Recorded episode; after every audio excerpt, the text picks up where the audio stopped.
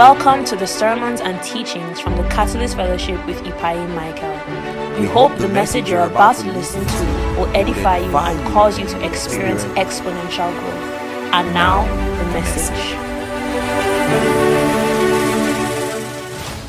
I want to start by asking a very interesting question.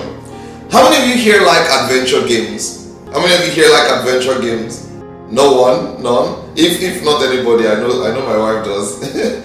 she would play adventure game over over sporting games any day, anytime. But how many of you like adventure games? How many of you even play games at all? Okay, many of you. But listen, you like adventure games? All right, great. Now, there's one thing that many of us do when we start when we play adventure games, and it is that time when the story mode is going on and you don't want to finish listening to the story mode, who knows what I'm talking about? You just want to skip and get into the game. Like, why, why, why all this talk? Like, ah, please, bros, let's just shoot somebody. C- can we just shoot somebody already? you know, and we just want to skip. But many times, usually, when we get into the game, there's always an instruction that is tied to that story mode. So they might now tell you, okay, pick up the corset and we are looking for and they've defined what a corset means at the beginning of the of the game. But because you didn't listen to the story mode you don't know what you're doing. Now you are running around the whole map trying to solve the problem. But simply because you didn't listen to the instructions in the story mode you're, you're stuck now. An analogy that would work for those who you know probably have assembled furnitures before? Have you ever had to assemble your furniture yourself before? Anybody? Now, sometimes we bought this shelf in our house, and you know, I, I think it's the, it's the bar where we where we were close to the TV. That stuff you put your sound bar on, and if your TV is not like hanging, you probably stand it on that type of bar. It's that shelf we bought, and so we were compiling it together, myself and Simi, and in the process of compiling it, we got to a particular stage you know, it was not clear in the manual. So I just said, you know what? Am I not an engineering student? I'm not an engineering student, but then I just felt like, you know what? Let me just let me just go ahead and just fit this thing in. So we fit it in, we put the wood, we, we joined everything, then we got to the end. And we saw that something else was supposed to enter into that part of the wood, but we placed it upside down. Guess what? Something that should have taken smaller time because I rushed we had to now remove the whole thing again, switch it before now building. Now, we had to spend longer on building that stuff simply because I rushed that part. I, I get what I'm saying? Simply because I rushed that part. Now, what we learn from this is very simple. You don't jump into anything without following the guideline. You don't start anything without reading the instructions. It's the safest, most important, eh, effective way to go about anything. And this is the same when it comes to the Bible. The Bible is a divine book, but it is also a literary material. Did you hear that? It is what? It is also what? A literary material. And so, the same way we, we, we, we're learning and we've learned not to jump into anything without reading the manual, you know, those of you that you buy TV and you don't want to check the manual, you feel like you know what? It cannot be wiser than me. You can't do the same with the Bible. Are you getting what I'm saying? You can't do the same with the Bible. Because yes, the Bible is a divine book, it's also a literary material, meaning you must understand its nature before attempting to read it.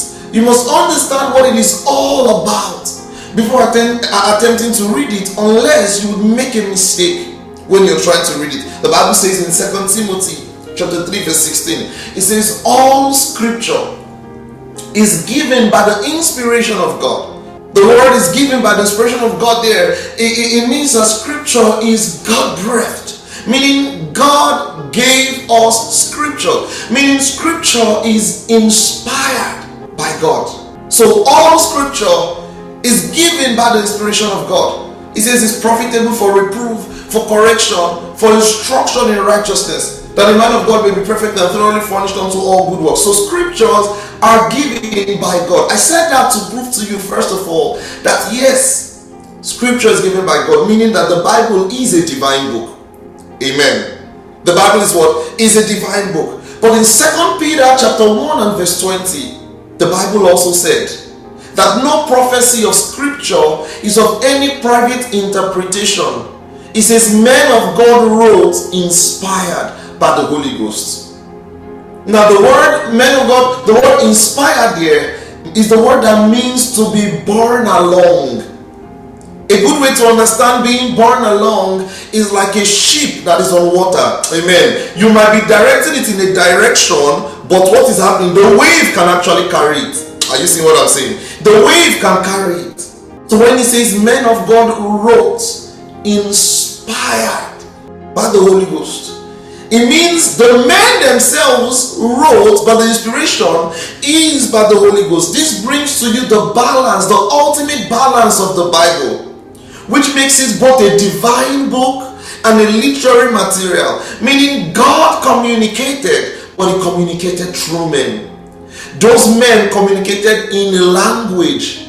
Those men communicated in the way they were able to relay the information. Those men used the common principles of human language to communicate what God was telling them to write. Those men use the culture of the people that they are trying to talk to to help them understand. Is this clear to you? So, you might tell me, Sir, can you tell your wife for me that I'm going to see her? Now, that was what you said. I can go to her and use something else that she might understand to help her understand your message. Do you see that? The message was inspired by her, but I communicated in my own way.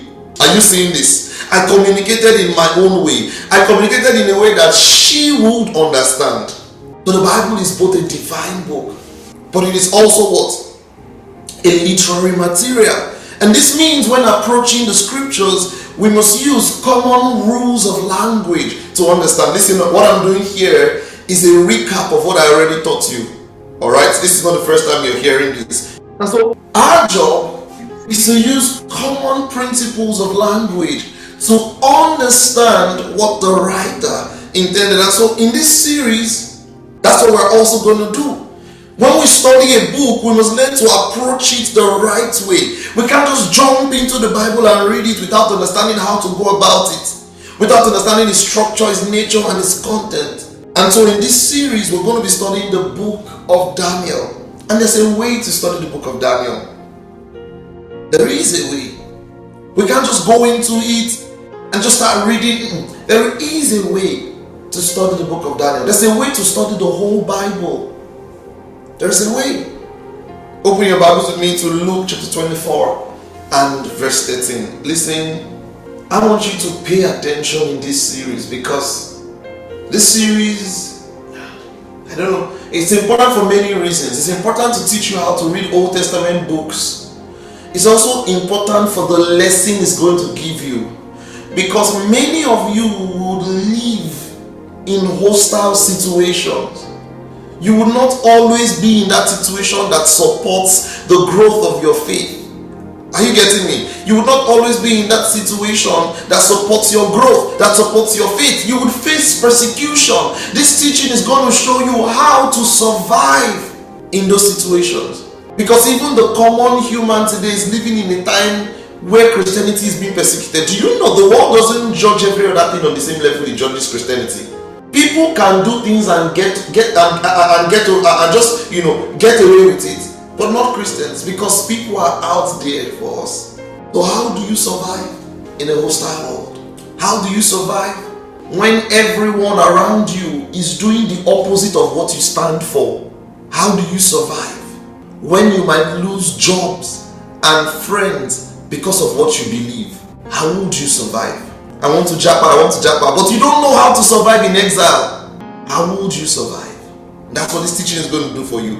Luke chapter 24 and verse 13. The Bible says, Now behold, two of them were traveling that same day to a village called Emmaus, which was seven miles from Jerusalem. And they talked together of all these things which had happened. So it was while they conversed and reasoned that Jesus himself drew near and went with them. Backstory to this the disciples had gone to the tomb, they didn't find the body of Jesus. This was the resurrection, you know, just after the resurrection of Jesus. The disciples didn't find the body. And Jesus appeared to the disciples and told them, you know, that he is risen. Now, these two guys were part of the disciples that heard the gist later from the ones who went to the tomb. And now they are walking from the company of the other disciples to a place called Emmaus. And the journey was supposed to take seven miles. And when you calculate a seven mile journey, it's probably going to take about three hours. So they were walking for about three hours. And while they were walking, the Bible says that Jesus appeared to them. Now let's continue reading. In verse 16, the Bible says, But their eyes were restrained, so they did not know him. And he said to them, what kind of conversation is it that you're having with one another as you walk and you are sad? And one whose name was Cleopas said, Are you the only stranger in Jerusalem? Have you not known the things that have happened here in these days? And he said, What things? So they said, The things concerning Jesus of Nazareth, who was a prophet, mighty in deed and word before God and all the people. And now the chief priest and our rulers delivered him to be condemned to death and crucified him. But we're hoping that it is him who is going to redeem Israel. Indeed, beside all this, this is the third day since this this is the third day since these things happened. When they did not find his body, they came saying that they had also seen a visions, the vision rather of angels who said he was alive. So these guys had heard the testimony that Jesus was alive from the other disciples, but yet they still didn't believe. They were sad and they were speaking, and Jesus gets close to them. In verse 24, it says, And certain of those who were with us went to the tomb and found it just as the woman had, as the women had said, but he did not, but him they did not see. In verse 25, Jesus is now responding to them. And it was important the way Jesus responded to them. He said to them, All foolish ones and slow of heart to believe all that the prophets have spoken. Ought not the Christ to have suffered these things and to enter his glory? And beginning from Moses and all the prophets, he expounded to them in all things. He expounded to them in all the scripture the things concerning himself. Now, why am I reading this text to you? I'm reading this text to you to show you how Jesus handled the reading of the Bible. Because if you're going to learn how to read the Bible, you must see how Jesus did it. Jesus wanted to prove to them that the Messiah is supposed to, you know, to, to rise from the dead on the third day which they knew but they did not believe. What did the Bible say Jesus did? It says, beginning from Moses and all the prophets. And I've told you before that Moses and all the prophets is referring to what? The Old Testament canon. The Torah, that's how the, the book of Moses, Genesis, Exodus, Leviticus, Numbers, Deuteronomy, five books, down to the books of the prophets, which was where the Bible ended. So Jesus did a Bible study for them on that journey showing them himself in scriptures, showing them the prophecies about the Christ and the fact that he would die and resurrect from scriptures. This is very important. He called them fools and slow of heart. That's what it means to be fools, to be slow to comprehend. They couldn't put together. That was what he said.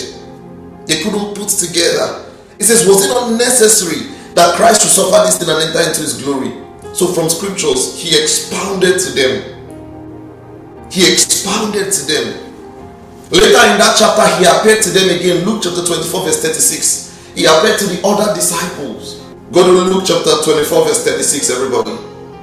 The Bible says, Now, as they said these things, Jesus himself stood in the midst of them and said to them, Peace to you.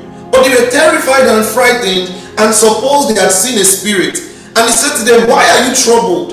And why do you and why do doubts arise in your hearts? Behold my hands and feet that it is I myself. Handle me and see. For a spirit does not have flesh and bones as you see that I have. And when he said this, he showed them his hands and his feet.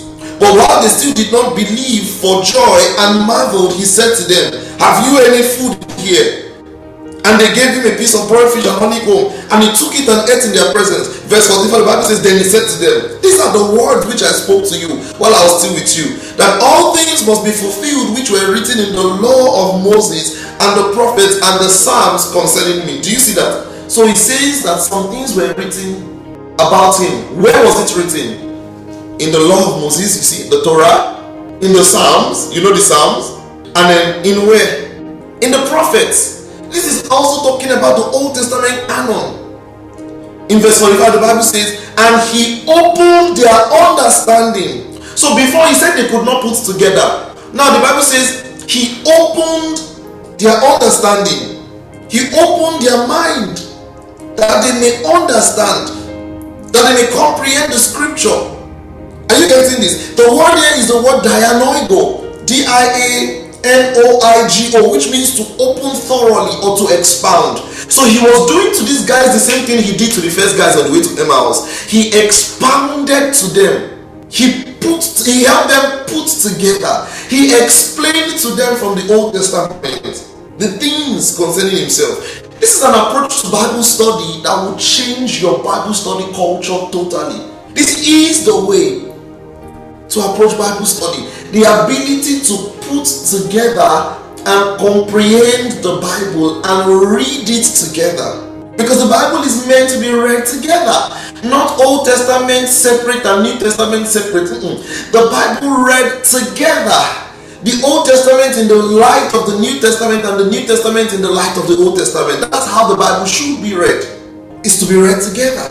The division should not be there. And this is how you put together by reading together. So that the testimony of Jesus is revealed to you clearly in scriptures. You have to read together.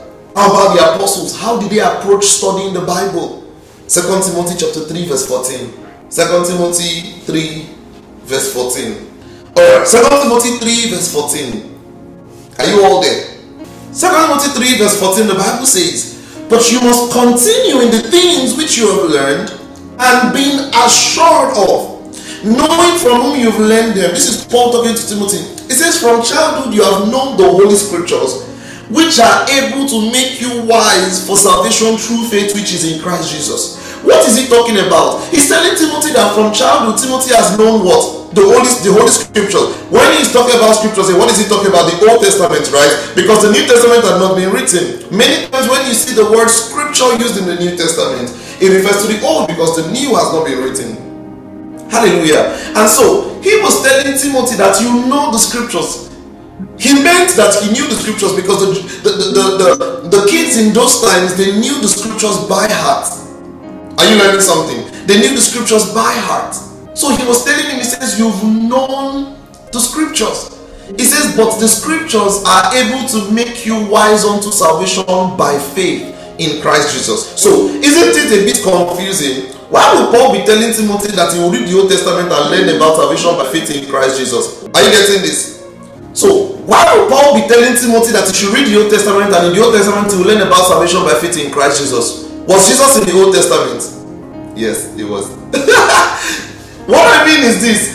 He wasn't explicitly mentioned, but Paul is telling you that he's in the Old Testament. That's what Paul was telling Timothy. That when he reads the Old Testament, he's going to learn about salvation by faith in Christ. This helps you understand that the Bible should be read together as well, and that it is testifying of Jesus. So, similar to what Jesus did, and similar to how Jesus handled the scripture, Paul is telling Timothy, you know the Old Testament, and those scriptures will teach you about salvation by faith in Christ Jesus. So, like Jesus, Paul is saying that when you study the scriptures, you get wisdom about salvation by faith in Jesus. So, the Old Testament is important. It was important for Jesus, it was important for Paul. What you are beginning to see is that if Jesus was in the Old Testament and Jesus is in the New Testament, then the central theme of the Bible is who? It's Jesus. Because if he says that, you know, from Moses to from Moses to all the prophets, he taught them about himself in scriptures. The gospels are about him, the epistles are about him and what he taught. Then you are beginning to see what the central theme of the Bible is. Then Jesus himself makes a claim in John chapter 5 and verse 39. He said, You search through scriptures, for in them you think you have eternal life. He says, And these are they which testify of me. I, this is powerful. Did you see that? He said, These are they that do what? That testify of me. Meaning that the scriptures are testifying of who? Of Jesus. I, I don't think the people I'm teaching are getting what I'm teaching them. The whole of the, of the scriptures is testifying of who? Of Jesus. So the central theme of the Bible is Jesus.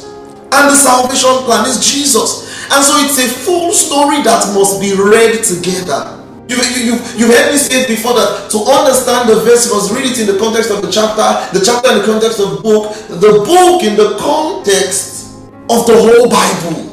Because there is a thematic structure of the Bible. There's reason the writers wrote. There is something that God is ultimately trying to show you in the Bible. We've said it before that the central theme of the Bible, of the Bible is Jesus Christ. We've said it before also that the Old Testament, that, that the Bible is a compendium of the plan, provision, and announcement of salvation. Remember? Compendium of what? Plan, provision, announcement. In the Old Testament, he planned it, he showed the plan, he prophesied about it. In the New Testament, in the Gospels, he provided it in the epistles it was proclaimed. Are you seeing that? It was announced. So the central theme is jesus and the salvation plan. There's a popular saying that the old testament is the new testament concealed new testament is the old testament revealed. So it must be read together. It must be read together. So to understand the new testament you have to read it in the light of the old like i said before and the old also in the light of the new. The bible is a comprehensive book that way so a good Bible student reads every book of the Bible according to the full context of the Bible. That's the pattern we learn from Jesus and the apostles. That's the pattern we see in the scriptures. Jesus wanted to explain something. He took them to Genesis, Exodus, Leviticus, Numbers. This is what I'm saying. He wanted to explain one thing. He took them there. Paul wanted to explain to them. He took them to Psalms. Are you seeing this? He took them to Psalms. He took them to Joel. He says that this is the fulfillment of the prophet of the prophecy of the prophet Joel that in the last days I will pour out my spirit. You see, between Acts chapter 1 and Acts chapter 10, they quoted the Old Testament more than 10 times. That's the that's the culture of Bible study. That's how you understand the Bible. Are you getting this? That's how you understand the Bible. And so if the writer if the, the central team himself has claimed now that the, the books are talking about him, what other evidence do you have? Jesus has said, he says that you pour through scriptures and then you think you find it right. He said, They are doing testify of me. It's about me. It's about me. Are you getting this? So when you read the Old Testament narratives, poetry, and other literature, you want to find out how does it fit in the overall plan of God in Jesus. How does this book fit? And, and that's how we're going to take the book of Daniel. How does Daniel fit ultimately in God's plan, in the central theme of the Bible. Are you seeing this? How does it fit? So, how do we read the book of Daniel? If you think that today we'll do Daniel chapter 1, 2, and 3, you are mistaken. I doubt that we will enter Daniel 1 self today. With the way we are going. So, just be patient and be learning. Amen. So, how do we read the book of Daniel? The best way to study any book of the Bible is to approach it after understanding the nature of the book. The nature of the book. The nature of the book. Remember, I said it's a literary material. Meaning, what does literary material mean? It means it's a it's written matter. Either it's published or unpublished, whatever it is, it's written matter. And so in the Bible, we have different genres. For example, in the Old Testament, we have laws and statutes, we have covenants, we have prophetic oracles, we have prayers, we have songs of praise, we have thanksgiving, we have lamentations, we have wisdom sayings, we have genealogy, we have parables and fables, we have poetic imagery using metaphors, simile, symbolism, we have apocalyptic visions, we have letters, we have narratives. These are different things that the writers of the Old Testament have used to pass their message in the Old Testament. Do you see that? To pass their message in the Old Testament, different writing styles to pass their message in the Old Testament. And so when you want to read the book, you have to understand the nature of the book itself. And this is important. You have to understand the nature of the book. Now, having this mind, we must then adapt our reading and our study to accommodate the different writing styles. Are you getting this? Meaning that the way you are going to read a prophetic imagery, a, poetic imagery rather, is different from the way you read a narrative. Because a narrative is trying to be literal, poetic imagery is going to use metaphors, similes. Are, are you seeing what I'm saying? So you have to know the difference in the writing. You have to know the difference in the writing. That's the way you're going to be able to understand what is going on. And remember, let's not forget there are two steps to Bible interpretation. Number one is what? Exegesis. Number two is what? Hermeneutics. What is exegesis? Exegesis involves carefully and systematically studying the scripture to discover the original intended meaning. When you're doing exegesis, you are trying to understand what it meant to them in the there and then. What were the original audience supposed to receive? Remember, the Bible was not written to you, but it was written for you. It was written to a specific people that you must discover. So, our first job, and we're going to use the same principle in studying Daniel. Our first job is who was he writing to? What was he trying to communicate to them? That's what we're going to try to do in the book of Daniel. The second task is hermeneutics, which is understanding the here and now, that is, using what we've discovered about the writer's intention to get contemporary relevance.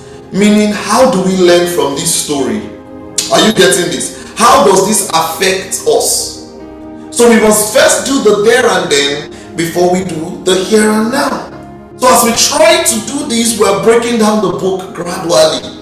We're breaking down the book gradually. So we're going to first do exegesis before we try to do hermeneutics. A lot of you have, have jumped into Daniel doing hermeneutics, but you should go doing exegesis first. Amen. Go doing what? Exegesis first. And that's what we're going to do.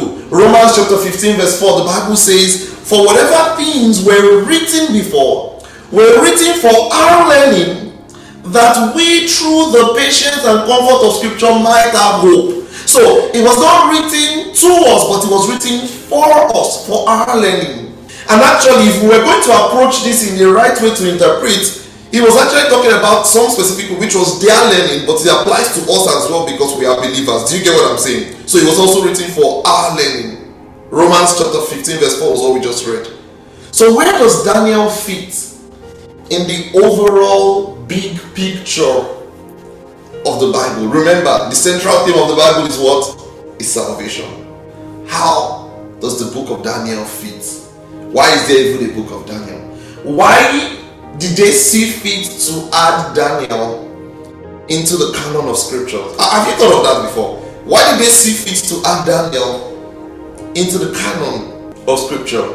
Daniel chapter 1, verse 1. We've not still started Daniel because I want to read Daniel 1 1 to you. Daniel chapter 1, verse 1. So, what does the Bible say? In the third year of the reign of Jehoiakim, king of Judah, Nebuchadnezzar, king of Babylon, came to Jerusalem and besieged it. A good Bible student cannot go past that full stop. Please, who is Jehoiakim? Where be Judah? Who is Nebuchadnezzar? Where is Babylon? And why was Jerusalem besieged? Are you seeing what I'm saying? Eh, I just added it there so that you see why we cannot even enter Daniel first. First of all, we, we must first understand what is going on here. They are attacking Jerusalem. Like, please, what did they do? Why are they attacking Jerusalem? So, what led to Daniel 1, verse 1? Anyways, to understand what led to Daniel chapter 1, verse 1, we must understand where it all started from Genesis. Hallelujah. Because you must know the story so far. You must know the story so far. And so, what has happened? How does Daniel fit into the big picture of the Bible? Well, Moses was writing from Genesis. He wrote Genesis, Exodus, Leviticus, Numbers, Deuteronomy, the five books. It's called the Torah. And Moses was writing in Genesis and he was trying to document God's plan for salvation, which is the central theme of the Bible. But in his own way, he was telling the future generations of Israel their origin. You see, that's why Genesis was written to tell the future generations of Israel where they came from. So he tells the story of Adam, which means mankind, and Eve, which means life. These two were the representatives of mankind before God and before Moses. So Moses is, is writing about them. He's trying to give the Israelites a story of their, of their history. He's trying to give future generations a story of where they are coming from. So Moses' story had to follow a lineage. But first, he described how man fell and how death entered into the world. So man was presented with an opportunity. I'm not going to go into the deep details of any of the story because I, I believe you know the story. So I'm just going to give you the general idea of the book. Are you getting this? So, what Moses documented was how man was presented an opportunity. And the opportunity was for man to trust God's definition of good and evil. But he also had an option of disobedience. So, listen, the main point of that story is to show you that God said, Don't eat the tree of knowledge of what? Of good and evil. The day you eat it, you will die. In, in, in doing that, God defined what is good and what is not in the garden. You can eat any other tree but this one. So man had a choice here, and God gave man in quote autonomy to make a decision, make a choice between eating the fruit, thereby disobeying me or not eating the fruit and accepting my definition of good and evil. Are you getting this? So Moses was telling the future generation, know your origin. This is where it all started from. This is where it started from. But rather than accept God's definition of good and evil, what happened? Man took the autonomy that God gave him and rebelled against God. Are you seeing that? And yes, the devil was involved, but there was autonomy. Uh, you know, so Adam could choose. Eve could choose. The devil came, deceived Eve. She ate the fruit. She convinced Adam. He ate the fruit. And now, rather than accepting God's definition of good and evil, they let their curiosity lead them to challenge that. Are you see what I'm saying? To challenge that by eating the fruit. And so, thereby eating the fruit, they caused a separation between themselves and God. Are you seeing this? And so, man became separate from God. This is the original problem. This is the issue that the rest of the Bible now is trying to solve. Man fell. And man fell, death entered into the world. Are you seeing this? Man sinned, death entered the world. Now, man is separate from God. Man is sinful. Man is sinful. He has disobeyed God. He has rebelled against God. And the rebellion against God has caused it such that man cannot be close to God in that sense anymore because he carries sin. And remember, God is perfect. In him there is no sin. Are you saying this? In him there is no sin. And that's why there's a problem. Now man is separate. And so God is looking for a way to reconcile man back to himself. But first, that evil you know that that sin led man to die led the earth to die and from there on man started to walk in sin. He started to walk in sin. There became a propensity in man as well. He started to walk in sin. Are you learning something? Yes sir. It was it, you know let me let me quickly just give you a brain teaser you know. Think about it. When god defined what was good and what was bad it wasn't a problem that they were naked. Are you seeing what I'm saying? It wasn't a problem that they were naked. The moment they went about and ate of that tree, instantly they knew they were naked. Are you seeing what I'm saying? They knew they were naked, but it was not only that they knew they were naked, they were what? Ashamed. Are you seeing this? They were ashamed. So it, it, it, it was a challenge on what God had called good. It was a challenge on what God has called good and what God has called bad. It was rebellion against God. It's not about if it was apple or orange that they ate. It was about the rebellion against the autonomy that God gave them. Further down the story, you have Cain who killed his brother. What happened? Bring sacrifices to me, right? You bring this, you bring this. And God said, Abel's own is the acceptable one. I get what I'm saying. Abel's one is the acceptable one. Now Cain is there, and God says, Be careful because sin is knocking at your door. Are you saying this? Sin is knocking at your door. I have defined what is acceptable. I did not say you did wrong. I'm telling you what I'm accepting. You brought your best, but it's not what I want.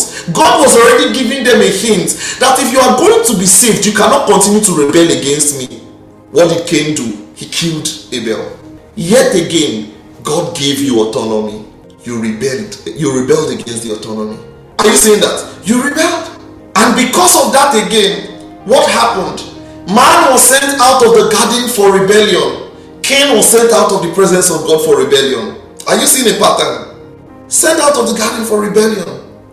God is giving man a hint that his work to restore man to himself is going to be on his own terms, not on man's terms. But man is saying, mankind is saying, you know, it's on our terms. We want to do what we want to do. So Cain and Abel are learning that the acceptable sacrifice to God is not what you want, is what God says. And God says his blood, not the works of your hand. God was trying to show them a picture. But all he commanded was obedience. All he commanded was obedience. He was obedient. Anyways, other than them, we had Seth, and then the, the, the, the lineage continues from Seth to Lamech to Noah before the wiping of the earth by the flood, leaving only Noah and his family. And not because Noah and his family were good. You have to be careful also. Because do you know the senior and the younger sister slept with the father? So first of all, you would have been wrong if you go to Genesis trying to learn morals. No, no, it's not them. Noah's own was the one that got his father drunk, right, and saw his nakedness. I don't want to explain what that nakedness means, but it's well. I, I wish you understood the people that God saved. They were not, in quotes, the best. Why did God save them? Because they believed in God. Which you would see becomes the theme later that you shall have no other God but me. Ah, I, I, I, I'm telling you, what I'm teaching you, they used to pay for it in Bible class. Listen, this is important.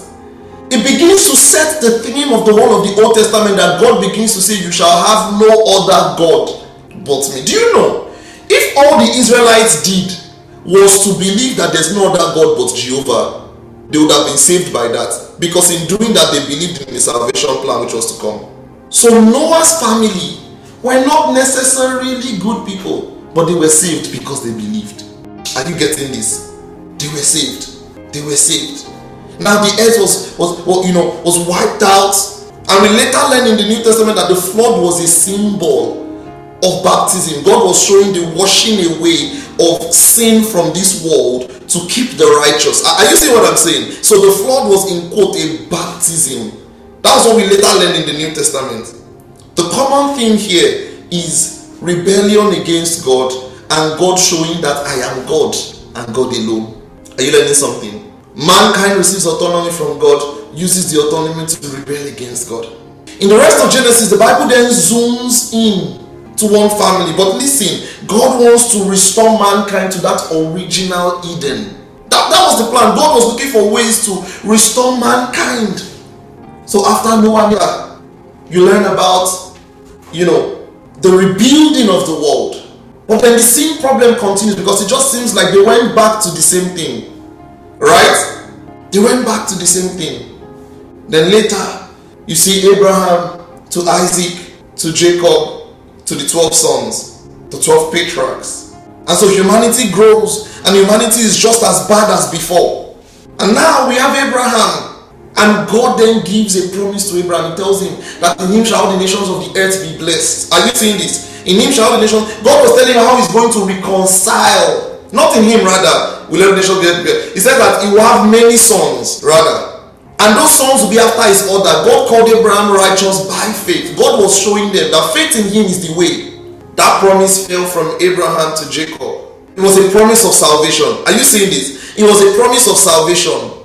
From Abraham to Jacob, from Jacob to the 12 sons. The 12 sons are the one who, who begin the nation Israel.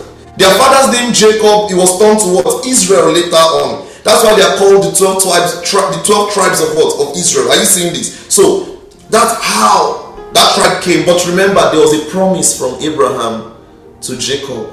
Are you seeing this? Down to the sons. So now the Bible zooms into this one family and lineage. Why? Because there was a promise over them, a promise of salvation. So Jacob had sons but he preferred Joseph. So his brothers decided, you know what? How can our father prefer Joseph? They decided to sell him to slavery. But rather than dying in exile, he was promoted and became the ruler. And when there was famine, he was in just the right position to save his family. Are you getting this? He was in just the right position to save his family. Just the right position to save his family. And the books, eh, the, the book of Genesis ends here, where Joseph is with his brothers and he's saving them, and he tells them something that you should never forget. He said, You meant it for evil, but God planned it for good. What you learn from Genesis is that God provides grace. Man rebels against the grace, but God still uses that to show himself as merciful. He still continues to show them mercy. Are you seeing what I'm saying? He continues to show them mercy. They keep rebelling. God keeps showing mercy. Adam and Eve, even though he chased them out of the garden, he was already creating a plan for salvation. He was already hinting them. But they kept rebelling. They kept rebelling. Are you seeing this? And Genesis ends here. The tribe of Israel grew and multiplied in Egypt, multiplied in Egypt for 400 years. Until a king came who did not know Joseph. Now the children of Israel who still had the promise on them were enslaved. So Exodus chapter 1 to 18 describes how Moses leads them out of slavery in Egypt. A plague comes to Egypt. 12 plagues, I believe, came to Egypt.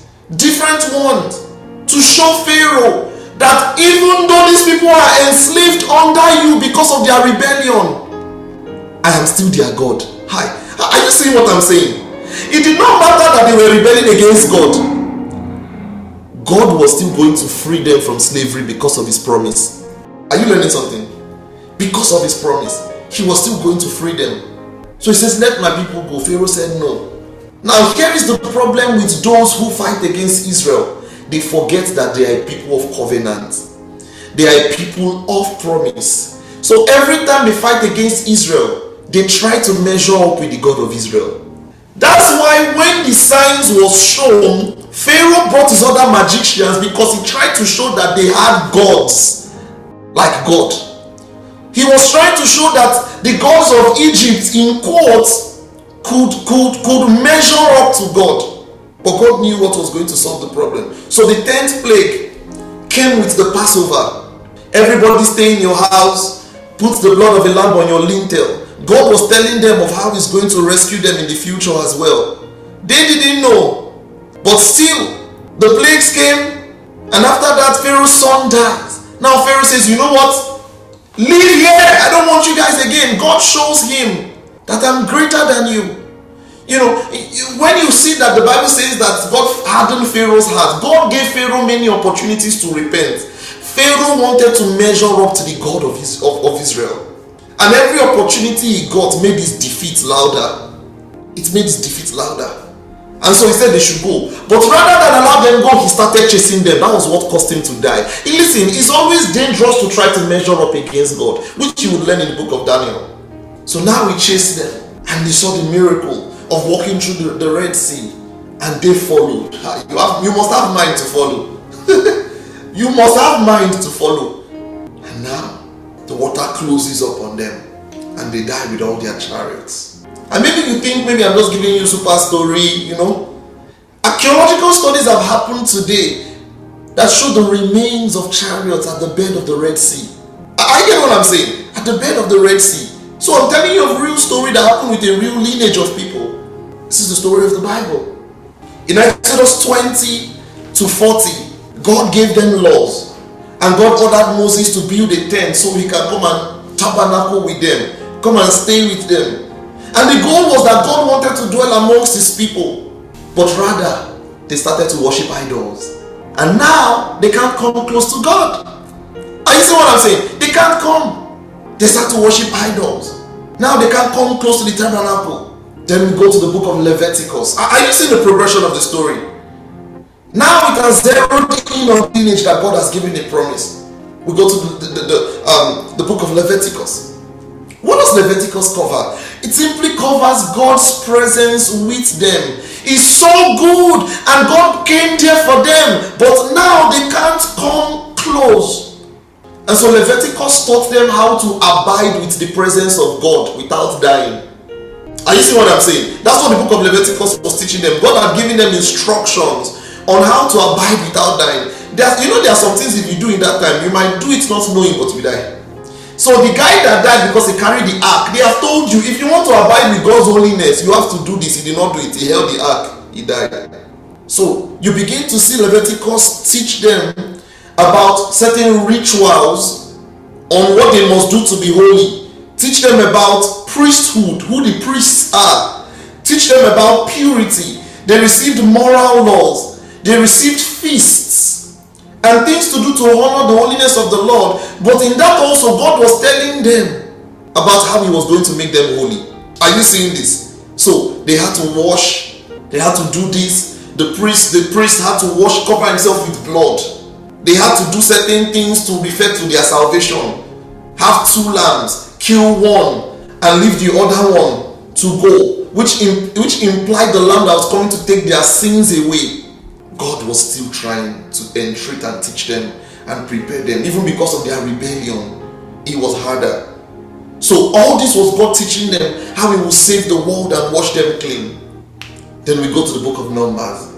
And now in Numbers, they are on their way to the promised land. And this is this is the part that is sad. The journey to the promised land was supposed to take two weeks. It ended up taking 40 years. Why? You rebel against God. God sends you to exile. What happened? How is it taking 40 years? Something that should have taken just two weeks. What happened? They sent spies to look at the promised land. They saw giants. And one of the things that Leviticus was teaching them also is because you are going to exile, not exile, but you're going to Canaan, a land where they are worshiping idols. I'm teaching you how to abide by my holiness so you don't blend with the gods you meet there. That was what Leviticus was doing. Now, Numbers, they went to spy the land. They got there, they saw giants. Ah. Then they said, You know what? The same Moses that caused you to come out of Egypt the same Moses that separated the Red Sea, the same Moses that gave you manna to, you know, they are not even manna, but the same Moses that did all these things. You now saw the giants and I said, Moses, you would have left us to die in Egypt. You would have left us to die in Egypt. You brought us here to die. So now, rather than wait for God and his instruction, they try to kill Moses. They try to elect they try to elect a new leader actually to take them back to Egypt. I get what I'm saying. They tried to elect someone new to take them back to Egypt. And God said, You rebelled against me, so God is angry. And God said, You know what? None of you in this generation will see the promised land, only your offspring. So they went into the desert and went around for 40 years until all of them in that generation died. And their offsprings were the ones who were going to enter into the promised land. Are you learning something? Yet again, are you seeing the pattern? God gives man autonomy. Man rebels against God. God exiles man to teach him a lesson. Are you seeing what I'm saying? To teach him a lesson. But yet the grace of God is still available. The grace of God is still available. The grace of God is still available. One time they were they were attacked by snakes. Moses had to raise up a brazen serpent so that they should look, and anyone who look. You see, God was entreating them that your survival is by obedience. Your survival is by obedience. How will looking cure you of snake bites? Are you seeing this? How will looking cure you of snake bites? That's why Jesus was saying it. It was not Jesus, it was one of the writers of the of the of the of the gospels that was saying it. That as Moses lifted up the brazen serpent, look and see. That was the message. That's the same message in the gospels believe in Jesus and receive. Listen, it's not about what you think you can do to end our salvation, it's about obedience to the instructions of God. It's about obedience to the instructions of God. It's about obedience. Now we go to the book of Deuteronomy, the final book of the Torah. Moses stands before a new generation. He begins to explain the law. So Deuteronomy is it means second law because it was a reiteration of the laws and then some newer ones were added. So Israel, Israel's rebellion is visible, God's grace is visible. But now in Deuteronomy, he gives them one new law called the Shema. And the words of the Shema is simple Hear, O Israel, the Lord is our God. The Lord is one. You shall love the Lord your God with all your hearts, with all your soul, and with all your might. Are you getting this? This is what Jesus meant when he says that there is a great commandment, one, that you shall love the Lord your God. That this was what it was. Because the idea is the obedience of God as the Lord your God. Worship no other God. So he gave them the Shema. And this is repeated all through Israel's history. Because this was what they were failing, and this was what God wanted them to know. The Lord your God. The Lord is our God, first of all. The Lord is one. You shall love the Lord your God with all your heart, with all your mind, all your soul, and with all your might. The question still remains how is God going to transform their hearts? Because now He has told them, I am your Lord, and you shall love me with all you have. Our time is fast spent. We get to the book of Joshua. It details the conquest of Canaan. And they reaffirm their vows to God to follow God in, in, in Joshua. But yet again, even though they promise to see to follow God, in the book of Judges, we see that they don't do that. Now, the book of Judges referred to the period between the death of Joshua until when they requested a king. So there was a period of confusion. So in those period, in that period rather, different judges came, and the judges themselves were imperfect, but there was confusion. So they had judges like Samson. So it was it was a historical narrative, judges, but the judges, of, the, the book of Judges was ultimately saying the people were confused. Something better was needed because they still were rebelling. They still were doing the things that they should not do. And that something better that was going to come, or what they at least they thought it was what was going to come, was kingship. So they requested a king. Now we go to the book of Samuel. Uh, please, are you getting this? That same lineage now. Now we go to the book of Samuel, the beginning of kingship. And there's something we call the united or unified kingship. It didn't last long, right? Saul, David, Solomon. Those were the united kings. So from Saul to David to Solomon. But then we get to this guy Solomon, who we thought was a wise king, but we realized to the, to the, towards the end that he was a foolish king. And he was foolish because all he was after was women and money and he worshiped other idols apart from God. He worshiped other gods apart from God, rather. And so, because of him, the kingdom is split into two the northern and the southern kingdom. I've taught you about this before, right? The northern and the southern kingdom. But here's the problem both the kings of the north and the kings of the south are corrupt and bad. They broke the laws. So we go to the book of Kings. The book of Kings begins to detail to you the history of the kings that existed. So remember, the northern kingdom was called what? Israel. The southern kingdom was called what? Judah. Right? So Jeroboam was the first king of the north. Remember, northern kingdom, Israel. Jeroboam was the first king of the north. But what happened? Jeroboam broke the law. And one of the laws that Jeroboam broke was that Shema. Are you getting what I'm saying? You must have no other God but the Lord your God. So Jeroboam broke it. And all the kings that followed him after broke the law. All of them. All of them. That's for the northern kingdom. The southern kings who were David's descendants were a bit better, but not that much better. Why? Because 13 of the kings continued to worship idols. So you will see that in the first year of the reign of Jehoiakim, that's how the writing in Kings is. It's trying to tell you their, their you know, what they did. So 13 of the kings continued to worship idols, but seven of the kings were like were like David. We have Jehoshaphat, we have Josiah, they were offsprings of David. And the one thing they did was that they removed the idols, but the one thing they did not do well was they still left the high places of those idols. Are you seeing what I'm saying? But at least they removed the idols because they themselves did not know the ways of God fully, but they honored the Lord. Are you getting what I'm saying? They honored the Lord. They honored the Lord. So Samuel and Kings were written during towards the end of actually during their exile period and what the books examined was the kings how the kings did are you see what i'm saying how did they do Was the kingship a good time or was it not? Did the kings follow God or did they not follow God? What were their mistakes? And what the book of Samuel and Kings was trying to do for them is answer the question, why are we in exile? Are you getting this? I think the Old Testament to get clearer when you begin to understand this. So Samuel and Kings is sort of telling them this is what the kings did and this is why the Lord punished you. Because the punishment for the Lord your God, not being the Lord your God, is that God will send you to exile. He told them in Deuteronomy that I will punish you and send you to exile if you worship other gods. Are you seeing this? So the book of Samuel and Kings was trying to show the children of Israel later on that this is why you are in exile. You broke that simple law. Your kings came and they did not worship the Lord. Chronicles is another book, the next book. It gives a positive review of the same thing. The same thing Samuel and Kings wrote. That's why you see repetitions in Chronicles. But Chronicles sort of was forward facing. It tried to remove a bit of the bad and focus forward on the coming hope. Are you seeing what I'm saying? Are you learning something? So, because of the continuing sin and rebellion of Israel, before we get to Daniel, God sent prophets like Ezekiel, Jeremiah to tell them that because of your sin, God's judgment would come. Let me crack a simple joke.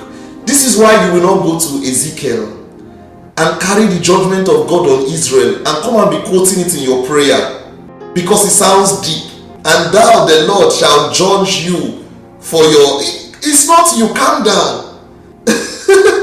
so God sends the prophets to Tell them that they've done wrong, to point out their wrong to them. They did not worship the one true God. And if they didn't do that, God was going to judge them and was going to bring the Babylonians against them. Are you learning something? So, Jeremiah and Ezekiel proclaimed their, their sins against them and the punishment for their sins. Now, as we begin to get closer to Daniel, the story is getting clear, right? Worship God, or you're going to exile. God gives you autonomy. You rebel against God. God gives you grace again. You rebel against God. Now you are in exile as punishment. Now, finally, in this period, there was a kingdom called Assyria. The people were called Assyrians. And this was the dominant empire in this time, the dominant, you know, uh, um, empire at least at this time. And Assyria had world power. And the, the power center for the Assyrian kingdom is in modern day Iraq, modern day northern Iraq. So, where Iraq is today, in the north of it, was the, the power center for the Assyrian kingdom. And then there was another kingdom called the Babylonian kingdom. And the power center of the Babylonian kingdom was in southern Iraq. Now, the Babylonians were vassal cities. Eh, it was a Babylon was a vassal kingdom. Oh, I forgot a story. The end of Exodus was the Tower of Babel. The end of Exodus was the Tower of Babel. At the end of that, what happened was this they gathered and they started to build a temple, a, a, a, a high rise, trying to reach heaven. Genesis, rather, trying to reach heaven.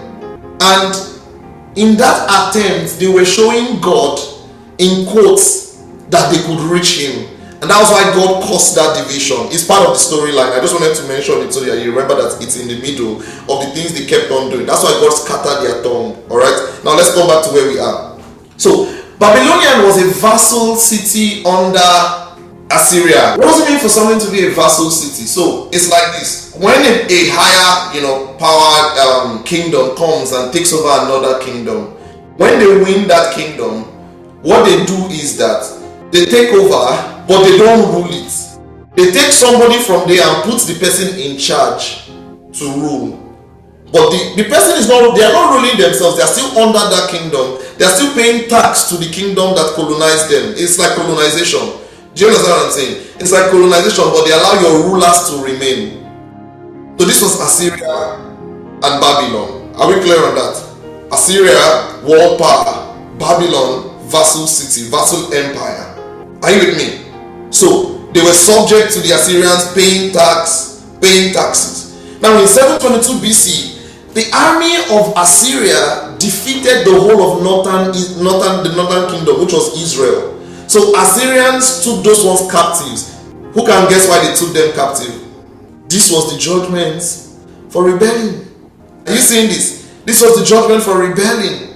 Now, Assyrian took those ones captive, and what they did when they took them captive is this Assyria imported their people into northern Israel and exported the people in northern Israel to come and stay in their own place. Are you seeing this? So that's what they used to do. They bring their people in and they bring those ones out.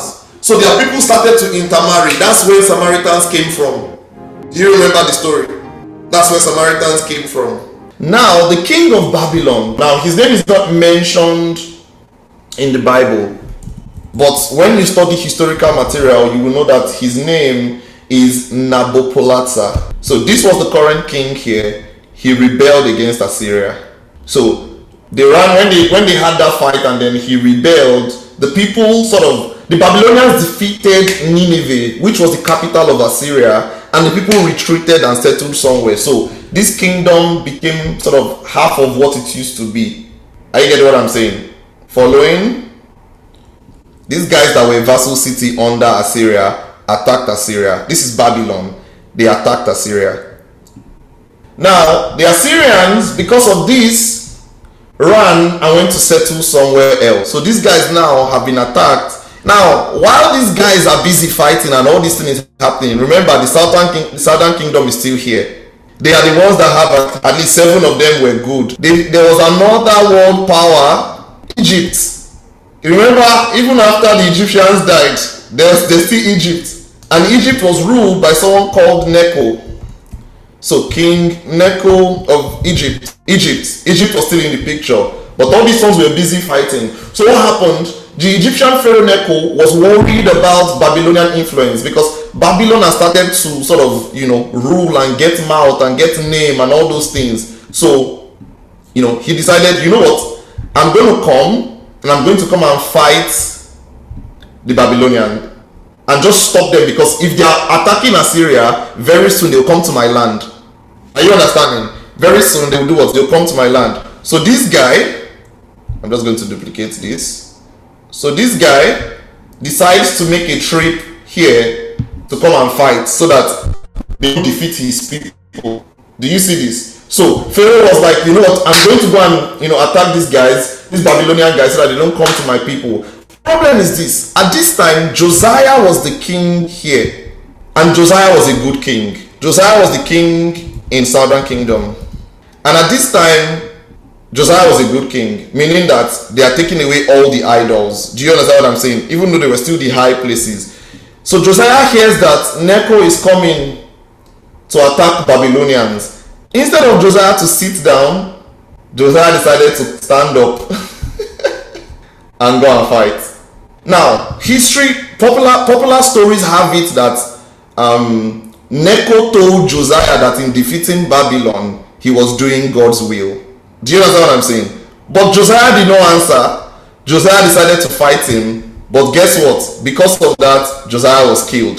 These things are important. So don't think I'm just doing story for you. If you don't understand this, you won't understand the full story. Are you learning something? I'm just going to repeat this so everybody knows where we are. Where are we? There's a northern, there's a southern kingdom. Same people with the prophecy. All right. Now, these guys, they've disobeyed the law. The northern kingdom, they don't have any good king. The southern kingdom, at least they have seven good kings who did not worship idols. The punishment for what they did is exile. So, Assyria is a big kingdom Assyria had already colonized Babylon.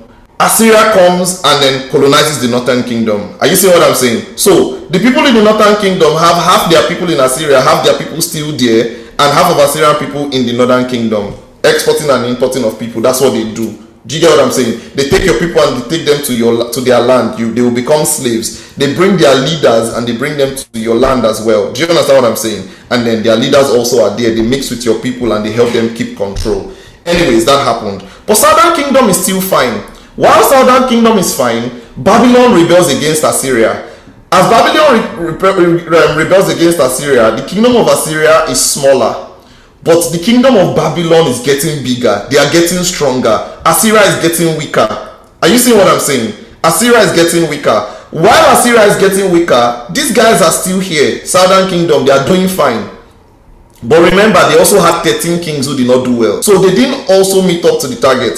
Now, Necho is like, ah, Babylon is getting strong. Oh. I cannot let Babylon continue strong. So I'm going to come and attack him. Instead of Josiah to stay on his own and believe that Necho is attacking Babylon for the purpose of God, Josiah, the king of the southern kingdom, decides to intervene. In intervening, intervening, he dies in battle. Is it clear today? While this happened, Josiah dies in battle, but Josiah's son becomes king, and Josiah's son's name is Jehoahaz. All right. I mean, the names might be weird to pronounce, but his name is Jehoahaz. He becomes king. He is also a good king like his father. He's also a good king like his father. But here's the problem now. When Necho went to fight, Necho did not totally win his battle, so he retreated. So there was a retreat of Necho. But while Necho was retreating, he did not go back straight to Egypt.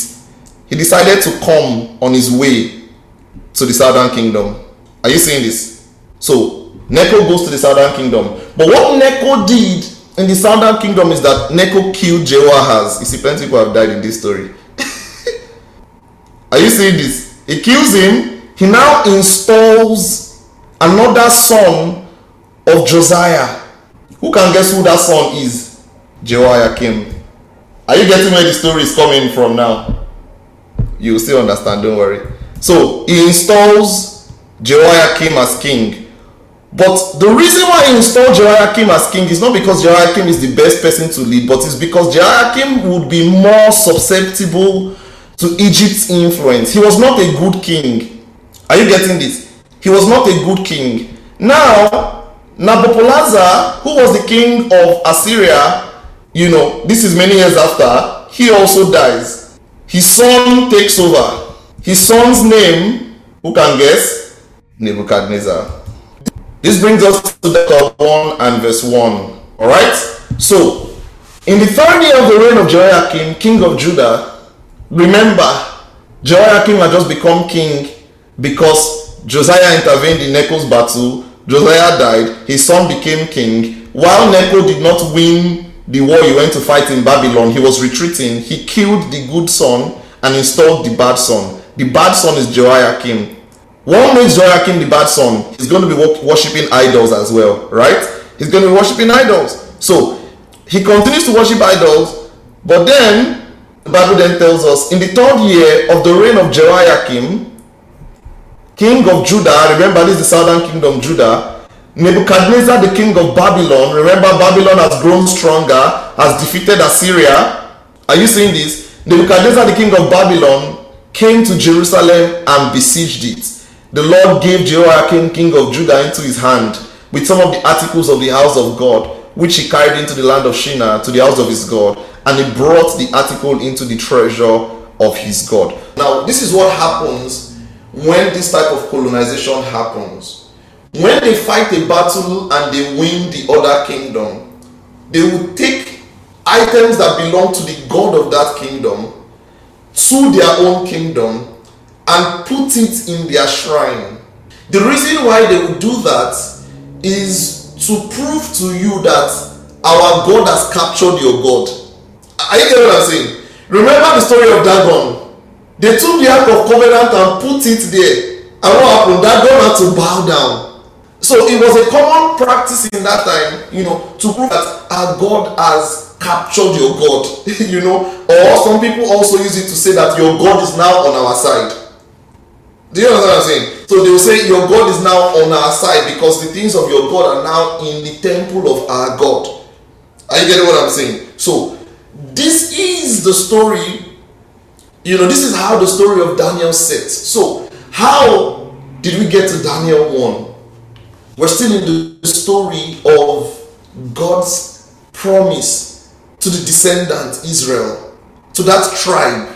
Are you getting this? We're still in that point of that promise. There's still that promise, but we're seeing a pattern of God giving free will and autonomy, mankind rebelling, God giving grace, mankind rebelling, and God sending mankind to exile to learn, and then He shows them grace. Are you seeing what I'm saying? and then he shows them grace.